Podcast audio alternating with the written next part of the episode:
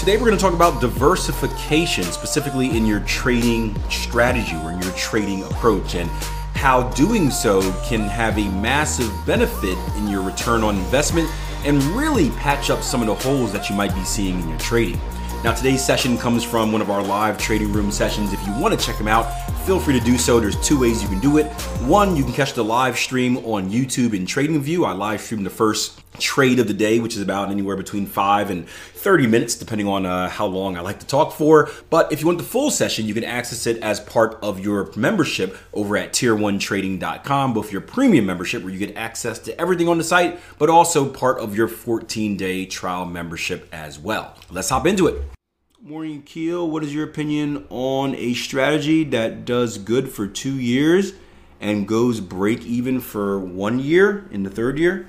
Um, well, I would need to know more information. So, what happens in year four? What happens in year five? What happens in year six? So, if it goes good for two years and then we have break even the third year, but then we go good in year four and year five and year six, I'm 100% fine with that. Um, if we go good for two years and it goes break even in year three, and then good in year four, but then break even in year five and break even in year six, then that's not something I'm too interested in. Um, I would also ask you this: when you say strategy, is this is this a strategy that encompasses? Is this your only strategy? Is this all? Is this a single pair? Is this multiple pairs? That makes a difference as well. Um, me personally, I, I can't have a break even year trading.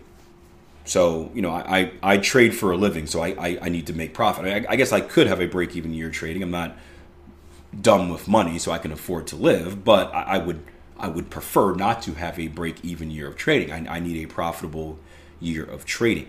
So if mine if this is the only thing I trade and it's break even and I don't have any other sources of income that can pay the bills, then that's not going to work. I need to make some sort of profit. Now, even if it's a lower profit, even if I have a 20% year and I'm used to having 40% years, um, I still need to make some sort of profit. If this is only a single strategy and I have other strategies, then that makes a difference. So, for example, I'll give you a really good example. This would have been, man, 2017? 2017 with um, harmonic patterns. So I, I, have a nine, I have a nine pair portfolio. I so I, I, I trade nine pairs, harmonic patterns, ciphers, you know, uh, Gartley's bats. Um, that's one piece of my trading puzzle, right? I have that, and I have price action trading. But we'll just look at harmonic patterns for example. So 2017, the pound dollar kicked my butt, grabbed me by the hair. I had hair back then, pulled me up, and proceeded to whip me to death all year. Horrible, horrible, horrible, horrible, horrible. In fact, it got to the point where I was considering dumping the pound dollar. I was so frustrated. I didn't want to look at it. It was it was evil. Um, but the other pairs in my portfolio did well. So the strategy was still profitable. It was just one kind of outlier pair. And that happens from time to time. It'll be the dollar yen or dollar Canada usually because that's not really a good pair for patterns. Um, but the other pairs, the other eight pairs made up for that one pair. So that was fine. So in that case, it doesn't really matter if the pound dollar has a break even year or in that case a negative year because I have the other pairs in my portfolio making up for it. So if, if so if you're only speaking of a single pair or a single strategy, that could be a problem. But if you diversify, right? If patterns have a poor year, but your price action trading is amazing, then you can survive that ran, not random, but that that rare break even and or negative year before you get back to business. So it comes down to is that negative year or break even year, is that a trend? Or is that just an outlier? Because there's, there's going to be outliers. For, for anyone that's ever tested before, you know how it is, right? You may test for 10 years and you may have like the first three years are great. And then you'll have like a break even year. And you'll have like two more great years. But there'll be like two or three like break even or like subpar years in there. Like that happens. We, we can't expect everything to be super crazy every single year. Um, but are you set up in in your trading in, in the business side of your trading? Are you set up to absorb that? Are you set up to kind of counter that with other pairs and or other strategies? Um, so that's what makes the the biggest difference. Um, yes, it is my only strategy, single pair, single time frame. Yeah. So that's the problem if you're going to do single pair, single time frame, right? Single pair, single time frame, meaning you're trading one pair, one strategy. Sorry, I'm having a little neck spasm here if you hear me kind of cringing. Um, if you trade one pair, one strategy, you are all in. Right? This is the casino. You've pushed all your chips in. You're, you're live, live and die, live or die, right? By that one thing. So if that one thing does great, guess what? You do great. If that one thing does poorly, guess what? You do poorly. You have nothing to kind of hedge your bets. So you're going to be in that situation where you're high risk, high reward. This is why we always talk about the importance of setting up a portfolio, right? Setting up a team. Think about it like tug of war, right? I was thinking about Squid Game the other day, and I was thinking about tug of war to death. For now, don't question me, right? But think about tug of war. If you got an eight-person team, and one person slips, well, you got seven people still carrying the weight. So you may give up a little bit of momentum, right? Because you're going to be stronger with eight than seven, but you should still be able to survive. If your tug of war team is just you, one person, and you slip, you're done. Does that make sense, guys? Now, you've heard me talk before about you can trade one pair. We have a, a member here, a long term member, um, good friend of mine, Tony, who for the longest time only traded a single pair. He only traded the pound yen. And everyone was like, well, how can you just trade one pair? Well, first of all, he's really good at trading that pair. But he traded a single pair with multiple strategies. So that's always the balance for me that I that I, that I would say you want to have in your trading. Um, the less pairs you trade, probably the more strategies or techniques. I don't even like the word strategy, but the more tactics you should have to trade that pair.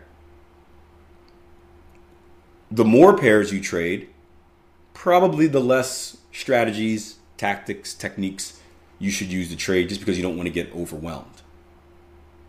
But there should be kind of a, a set amount of ways to trade. So let's say there are 10 opportunities to trade. That's a big number. Let's say there's five opportunities to trade. That could mean you trade a single pair, but you can trade it five different ways.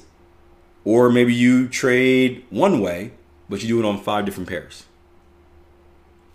So I would continue testing first and foremost. Again, two years of data or three years of data isn't enough to panic. It's not enough to get excited over. You're going to need a, a lot more, a bigger sample size, so you get a, a full picture. Um, and then eventually, again, and I don't know if you plan on adding more pairs or not, but I would certainly investigate trading more pairs, at least another one, um, to kind of hedge it and kind of give yourself more of a diverse portfolio. That way, you can absorb if a single pair has a bad month, bad week, bad year. Um, that makes sense. And if you trade multiple strategies on one pair, wouldn't the drawdown wouldn't the drawdown increase? Um, drawdown increase? No, no. The drawdown would decrease. Well, I mean, unless unless all of your strategies are, are hitting the if, if all of your strategies are doing bad, then yes, your drawdown will increase. But theoretically, all of your strategies shouldn't be bad at the same time, right? If you are, I'll give you guys a good example. So I, I started off as mainly a counter trend and, and pattern trader. And this doesn't happen anymore, but historically, September used to be a month where I got lit up. Again, held up by the hair, had hair back then, and spanked and whipped and all the, the fun stuff, right? And because September was typically a hist- or historically a directional month, very directional month, right? Where traders come off the summer, they get back in the market to see that you know us retail traders kind of ruined everything and it's time to get back to business with some directional movement so when you have directional trendy movement you can imagine how bad it is for a counter trend trader right? When levels of support and resistance aren't holding they're just breaking left and right. So i historically in september got destroyed. So what i decided to do is matter of fact that was one of the main reasons i decided to start putting in more continuation and directional type of strategies into my portfolio because now I can hedge myself. So I was still getting destroyed on my counter trend stuff in September, but I was now able to take advantage of the directional moves, which cut my drawdown in half because I was losing money doing one strategy, but I was making money doing the other strategy. So I was more of a break even trader than a losing trader. So if you have diversity in your strategies, unless they're all going bad at the same time, so unless you're adding stuff that is also bad, and that's why you want to again do your back testing, compare your results, see how they all look together. That equity curve will tell you a greater story than anything else in trading. I'll stand by that. All right. So unless you're doing that, and you shouldn't get to the point of live trading if you see those kind of warning signs in your equity curve, um, you should actually kind of hedge yourself and give yourself a little bit more safety. Um, now, at the same time, your your spikes are going to decrease as well, because typically when the other strategy, like the continuation strategy, is going well, the other one may be doing poorly. So instead of like these massive like 20% booms in your equity curve, maybe you're down to 10%, which is still very good. But you get what I'm saying. It's it's not just you can't just eliminate all the bad without hurting some of the good as well. But the idea is to have a smooth equity curve, not a, a spiky one that goes up and, and goes down. So, but like Orsi said, um, well, Orsi asked, is based off live trading or back testing?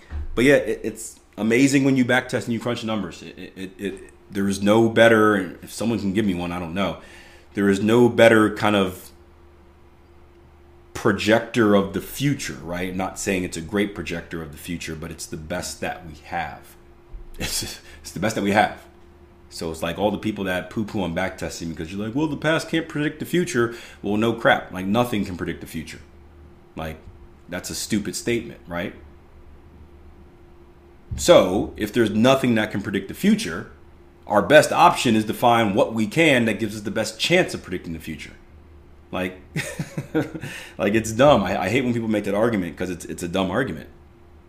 Like you're you're giving an answer that doesn't exist, right? Unless you've created a time machine that can push me into the future and I can see stuff, nothing can predict the future. So why are you wasting your time saying that? Um, you just do the best you can. Do the best you can.